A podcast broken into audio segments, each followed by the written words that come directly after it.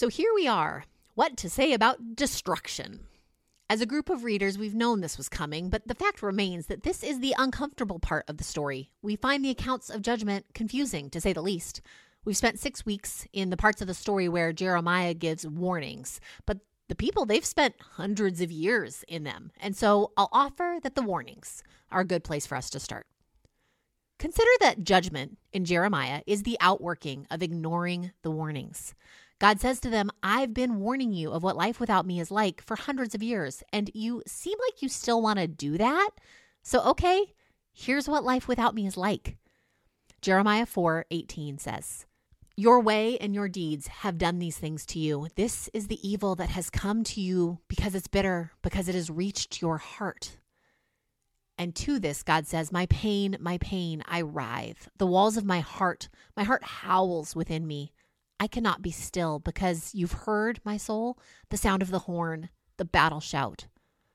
Remember this expression of deep sorrow and pain from God. We'll come back to it later on. Destruction, you see, while terrible, is the logical consequence of their choices. You went after nothingness, you became nothingness. You follow the gods of the sun, moon, and stars who have no life. Your bones will lie before the sun, moon, and stars, lifeless.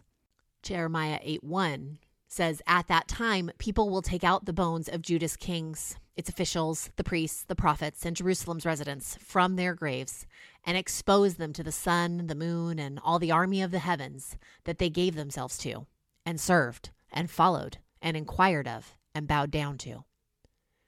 Is there a new possibility out the other side of destruction? A possibility of reformation? Yes. But this, this version of life all has to end first. And it could have ended had the people returned when they heard the warnings, but they didn't. So now it will end by allowing all of this to play out to its fullest expression.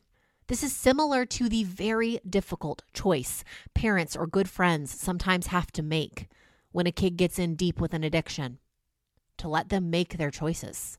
You are walking down a path that leads to destruction, God says. And God can call out about how you got onto that path with your idolatry. God can invite you to return, come down a different path. But ultimately, if you want to walk down that path, then that's the path you're walking down. And the path ends where it ends. God can't change where that path ends. God really is going to let you chase after other gods, and God really is not going to keep providing for and protecting you as you do that. And here's the hard question Why are we so convinced that God should? Why are we so sure that God is being too harsh or unloving or is in the wrong for the choice to not interfere with the consequences. And I should probably be as clear as I can about the we in that question. It's striking how we who are most offended by these types of passages of judgment and destruction tend to be Western, white, so called enlightened progressive types. Walter Brueggemann, in his discussion of Jeremiah, notes do gooders always imagine there's something to be done that will salvage present arrangements. God has been warning for hundreds of years this way you are going is unsalvageable. You need to completely turn away from it and return to me. In contrast, those who are oppressed they tend to nod their heads in understanding at these kinds of passages because they have experienced the depth of evil in the world. They're victims of it. And they hear passages of judgment and they see glimmers of hope within it. Oh, good. Something is eventually coming to end all this. And then the pietist conservatives, who see all people as deeply evil, they look at these passages and just say, oh, this is what everyone deserves. Everyone else.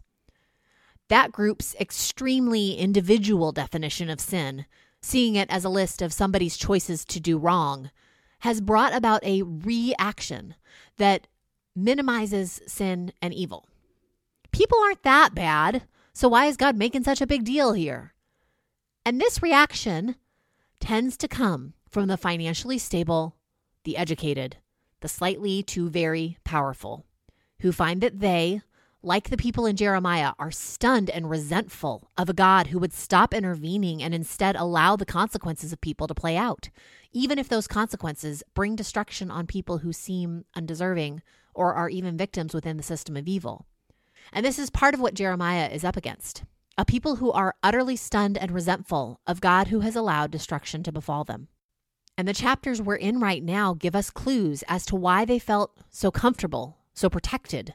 These chapters reveal how false prophets, priests, and scholars, all in their own way, promoted this version of life that the people were living and also said, We're not that bad.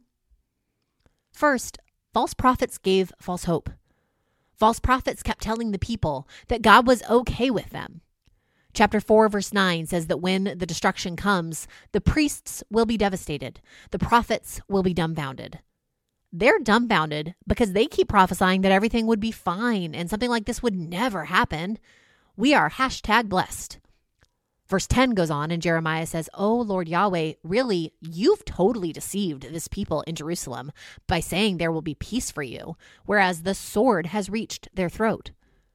But God never said there would be peace for them. The false prophets did. They claimed that was God's message.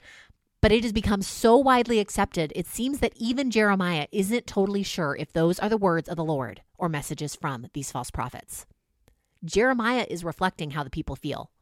God, how dare you? We're not that bad. This destruction could shed light on the ways that we have followed false gods or trusted false messages of comfort. This destruction could invite us to lament how far from you we have gone. And for contemporary enlightened readers like us, it could help us understand sin and evil as more serious realities that wage war on the goodness God desires for people and creation, even as we continue to reject a hyper individualized version of people as super sinners. But the people don't allow for that insight, and instead their attitude is God, this destruction is all because you deceived us. The people took comfort in false prophets, then blamed God when those weren't actually the outworkings. Similarly, consider the priests. Comfortable priests condoned compromised worship. These are the people who are supposed to lead Israel in proper worship to God and God alone. But in chapter 7, verse 31, it says, They've built the shrines at Tophet in Ben Hinnom Canyon to burn their sons and daughters in fire, which I didn't command. It didn't come to my mind.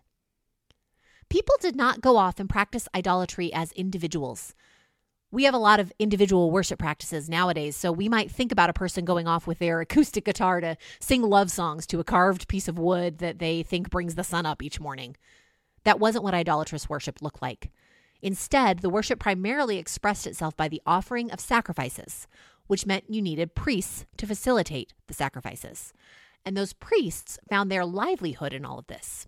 They get a cut and so, in the same way that the worship of Yahweh was communal and collective and part of a group identity, the worship of idols was communal. And the priests seem to have facilitated a mashup of worship to Yahweh and these other gods, compromising on exclusivity. And what is a grievous, stomach turning reality is that instead of offering sacrifices of animals, Israel began to offer human sacrifices of their own children. God is devastated by this. Israel's story is unique you might remember, because people are made in God's image, not to be a servant to God, but to be a partner with God for the care of the world. And in Israel's story, when the founder was first asked to sacrifice a child, the original listeners would have thought, yeah, that tracks. That's what God's asked their human subjects to do. Although God does sometimes only speak an important message, a lot of the important messages God has for us come through action. That story is a full enactment. Abraham doing all he was supposed to do in worship, even offering his son Isaac, only to be interrupted by a God who never wants to see children offered as objects of so called worship. And that's the point of the experience. The false prophets, claiming to be God's messengers, they've offered false hope. And comfortable priests, representative of worship to God, have said, You're fine. Compromised worship works too. And the scholars, the experts in Torah, what about them? The experts in Torah are trusting extra writings that are untrue. Chapter 8, starting in verse 8, says, How can you say, We are experts? Yahweh's teaching is with us. Actually, there, the false pen of the scholars has made it into falsehood. The experts have been shamed. They have shattered and been captured. There, they've rejected Yahweh's message. What expertise do they have? John Goldingay reminds us that although we don't know what form the Torah would have taken in Jeremiah's day, it seems that some version of Deuteronomy was available. But there probably would have also been extra teaching material floating around, even if it never made it into the official canon of Torah. This is similar to how there were other gospel accounts that were not canonized in the New Testament, or even how seminary professors write commentaries now. It's extra writing that is meant to be helpful, interpretive, and also true, but not in the same way as Scripture. But what happens if some of that extra writing is not true and it offers false comfort, and your scholars tell you to listen to it? And this is all the more likely to happen in a culture where scholars have access to this limited resource, and most people are subsistence farmers who do not have the means of pursuing their own independent study. The false prophets bring false hope. Comfortable priests facilitate compromised worship. And experts in Torah trust extra writings that are untrue. Chapter 8, verse 15, then summarizes really well for us how all of this comes together and feels.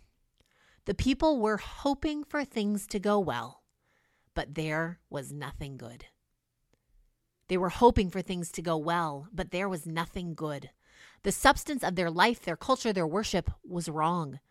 They are walking down a path that leads to destruction. There's nothing good. Nevertheless, that doesn't stop them from being utterly convinced that things should go well for them and that God should be the one to ensure that it does.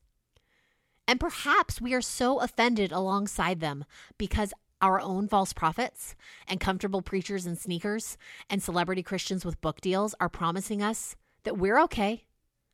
And these folks come in all leanings and persuasions, right to left, conservative to liberal. And we actually have the privilege of filtering and following until we have just the right mix of gurus to affirm our lives. And then we are stunned and resentful if God doesn't affirm them too.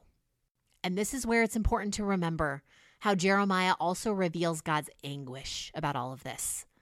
Because God cannot change where the path ends, it ends where it ends.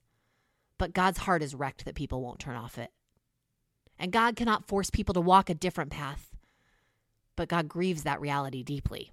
Jeremiah 9, verse 1, God says, If only my head were water, my eye a fountain of tears, I'd weep day and night. This grief, it's the alternative for us as well. Instead of being stunned and resentful, we can open ourselves up to the anguish of the world, a world that we are at least somewhat complicit in creating. We can lament over the state of things. Walter Brueggemann comments that Jeremiah's representation of God's deep pain is actually where any future hope comes from because God's deep pain comes from God's deep love. And God's deep love is what births new possibility. To be stunned and resentful sets ourselves against a God that we feel entitled to keep things well, even if there's no good. But to lament aligns ourselves with the pain God feels in knowing that things are unsalvageable. And lament lets us say just how bad things have gotten and that we were a part of it. It lets us articulate hope for an alternative reality that seems completely impossible.